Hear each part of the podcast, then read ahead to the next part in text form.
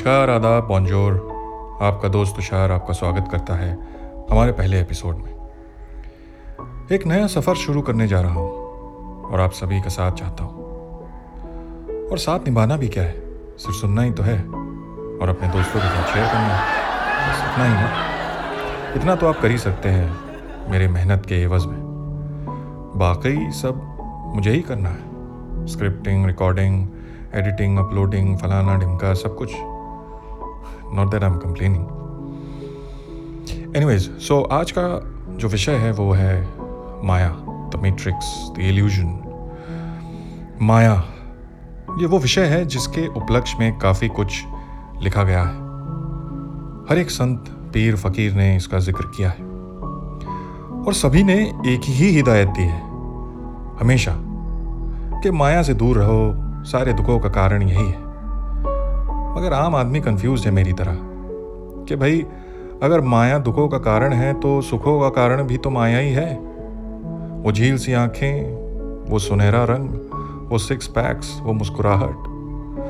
अगर ये माया है तो इससे दूर क्यों रहे भाई? और कैसे दूर रहे फ़िलहाल, ये सवाल तो उठता भी नहीं। जब हमें ये बताया जाता है कि माया से दूर रहो तो हम मन में यही सोचते हैं। हाँ जी, बिल्कुल। कल से दूर रहेंगे। और ये विडंबना सिर्फ़ मेरी नहीं, या आपकी नहीं, ये बड़े बड़े संत भी गुजर चुके हैं इससे। मिसाल के तौर पे तीन सौ चौवन ईस्वी, यानी 354 सीई में जन्मे सेंट ऑगस्टीन ने अपने शुरुआती दौर में ईश्वर से प्रार्थना की थी। कि हे ईश्वर, मुझे ब्रह्मचर्य का आशीर्वाद दो, पर अभी नहीं। माया छुट्टी कहाँ है? इतनी आसानी से। सालों लग जाते हैं ये समझने में कि ये सब माया है, सब भ्रम है, मिथ्या है। और जब समझ आता है, तब शरीर त्यागने का वक्त आ चुका होता है। और हम ये अधूरी समझ लेकर इस शरीर को त्याग के दूसरे शरीर में प्रवेश कर जाते हैं और फिर से माया के माया जाल में फंस जाते हैं। और ये जीवन चक्र यूँ ही चलता रहता है। इससे निकलने का उपाय? उपाय तो भाइयों बहनों गौतम बुद्ध बता के गए हैं आज से कुछ दो ढाई हज़ार साल पहले। अब मुझे तो पता नहीं। मैं कोई बाबा या फकीर या संत तो नहीं। कहानीकार हूँ और अपनी पोटली में कहानियाँ लिए घूमता हूँ। कि जहाँ सुनने वाले मिल गए, वहीं चौकड़ी जमा ली। तो चलिए इसी बात पे आप सभी को एक कहानी सुनाता हूँ मैं। ये कहानी मुझे मेरे नाना जी ने सुनाई थी। तो आराम से बैठ लो सब, कोनी के नीचे, पीठ के पीछे, तकिया लगा के। बढ़िया। तो सब तैयार? शुरू करें कथा? तो सुनो। एक बार कुछ यूँ होता है कि नारद मुनि श्री कृष्ण से मिलने आते हैं। और श्री कृष्ण उन्हें देखकर बड़े प्रसन्न होते हैं और उनका आदर सत्कार वैसे ही करते हैं जैसे उन दिनों किसी भी ब्रह्म ऋषि का किया जाता था। अच्छा भोजन भोजन करते हैं और महल में अपने ले जाते हैं द्वारिका में। वहाँ अब द्वारिका की तो बात ही अलग है, वहाँ के महल की बात अलग है। तो नारद मुनि भी बड़े प्रसन्न होते हैं। आओ, भगत किसे नहीं अच्छी लगती? उन्हें भी अच्छी लगी। तो भोजन वोजन के उपरांत दोनों टहलने निकलते हैं। बातचीत में इतने लीन हो जाते हैं कि दोनों द्वारका काफ़ी पीछे छोड़ आते हैं। श्री कृष्ण मुनि से कहते हैं, नारद जी, काफ़ी समय से चल रहे हैं। थोड़ा विश्राम कर लेते हैं इस वृक्ष के नीचे। नारद भी मुस्कुरा के बैठ जाते हैं श्री कृष्ण के साथ उसी पेड़ के नीचे।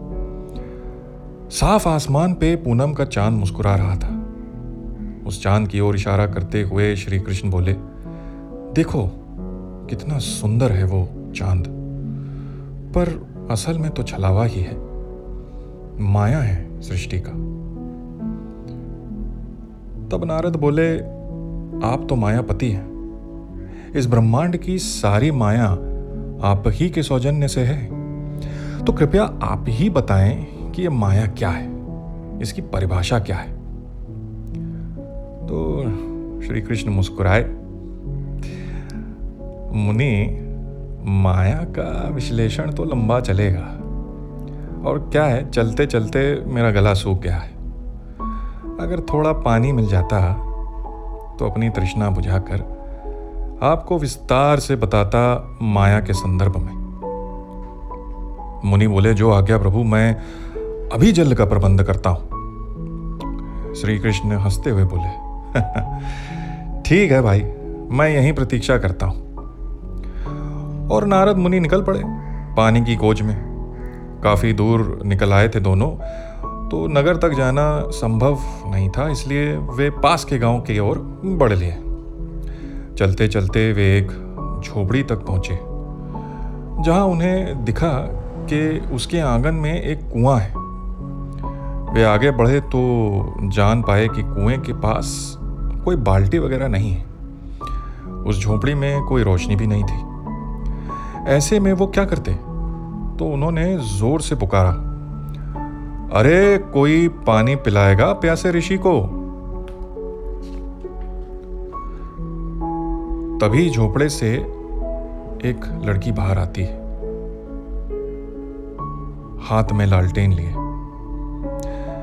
जब वो नारद मुनि के करीब पहुँचती है, तब उस लालटेन की रोशनी में उसे देखकर नारद मनमुग्ध हो जाते। उनकी निगाहें हटी नहीं रही थी उस लड़की के चेहरे से। ऑब्वियस ही बात है। नारद मुनि ने धीमे स्वरों में कहा, प्यास लगी है, पानी मिलेगा। और वो लड़की तुरंत झोपड़े में वापस गई और एक लोटे में पानी लेकर आई और मुनि की प्यास बुझाई। पानी पीकर मुनि बोले, दीर्घायु भवा, जुग जुग जियो। लड़की ने प्रणाम किया और लोटा लेने के लिए हाथ बढ़ाया। तभी नारद मुनि ने उसका हाथ पकड़कर पूछ लिया, नाम क्या है तुम्हारा? लड़की ने उत्तर नहीं दिया ऑब्वियसली ऐसी सिचुएशन में अब क्या ही बोले बेचारी। तब नारद मुनि बोले, मैं ब्रह्म ऋषि नारद हूँ। तो लड़की बोली, आपको कौन नहीं जानता? इसी बात पर नारद बोले, विवाह करोगी मुझसे? अब मना करने की तो गुंजाइश थी नहीं तो घर बस गया मुनि का। विवाह के उपरांत मुनि वहीं रहने लगे और उसी लड़की के छोटे से खेत में खेती कर गुजारा करने लगे। कई महीने बीत गए। फिर बच्चों की किलकारियाँ सुनाई दी उस घर में। मुनि को बच्चे पसंद थे तो बहुत से बच्चे हुए दोनों के। मुनि सुखी थे अपने परिवार में। वक्त गुजरता रहा, परिवार बढ़ता रहा। मुनि ने सभी बच्चों की शादी करवाई धूमधाम से, और उन्हें नाना और दादा बनने का सुख भी मिला। घर भरा रहता था उनका, अपने बच्चों और नवासों से। ज़िंदगी जी भर के जी रहे थे नारद मुनि। एक साधारण मनुष्य की ज़िंदगी में इतना सुख होता है, ये सोचकर हैरत में पड़ जाते थे नारद मुनि। एक साधारण किसान का जीवन व्यतीत करते हुए कितना सुख भोगा था उन्होंने इतने वर्षों में। इतना सब तो संभव न था स्वर्गलोक में। स्वर्गलोक में हर किस्म की सहूलियत थी अप्सराएँ थी भोग विलास का के साधन थे। पर इस सांसारिक सुख से वंचित हैं सभी देवता ऐसा मुनि को लगा। मनुष्य कितना सौभाग्यशाली है। बीवी का प्यार, औलाद का स्नेह, माँ की ममता, बाप का मार्गदर्शन, ये सभी तो असली पूंजी है। और हम देवता इतराते हैं अपने अमर होने पर। ऐसा सोचते थे, नारद मुनि कभी कभी जब मी टाइम में बैठते थे अकेले। मगर साहब, वक्त का पहिया घूमता है, कभी ना कभी, और जो ऊपर होता है, वो घूमकर नीचे ज़रूर आता है। और दूसरी बात, कहानी में ट्विस्ट ना हो तो क्या मज़ा है है ना? तो ट्विस्ट आ गया भाई कहानी में। नारद मुनि का गाँव बाढ़ की चपेट में आ गया। एक रात, सारा का सारा गाँव डूब गया। मुनि के बच्चे नवासे भी बह गए उसी बाढ़ में। मुनि ने सभी को बचाने की बहुत कोशिश की, पर किसी को भी ना बचा पाए। अंततः जब उनकी पत्नी भी बह गई तो पत्नी वियोग में वो सदमे में चले गए। बाढ़ के थम जाने के बाद वो दुखों से निडाल गाँव गाँव ढूंढते रहते थे अपने परिवार को। यूँ ही भटकते भटकते थक कर जब वो एक पेड़ के नीचे बैठ कर रोने लगे, तभी एक आवाज़ आई पीछे से। मुनि, आप तो मेरे लिए पानी लाने गए थे। आधे घंटे से प्यासा बैठा हो। कहाँ है जल कलश?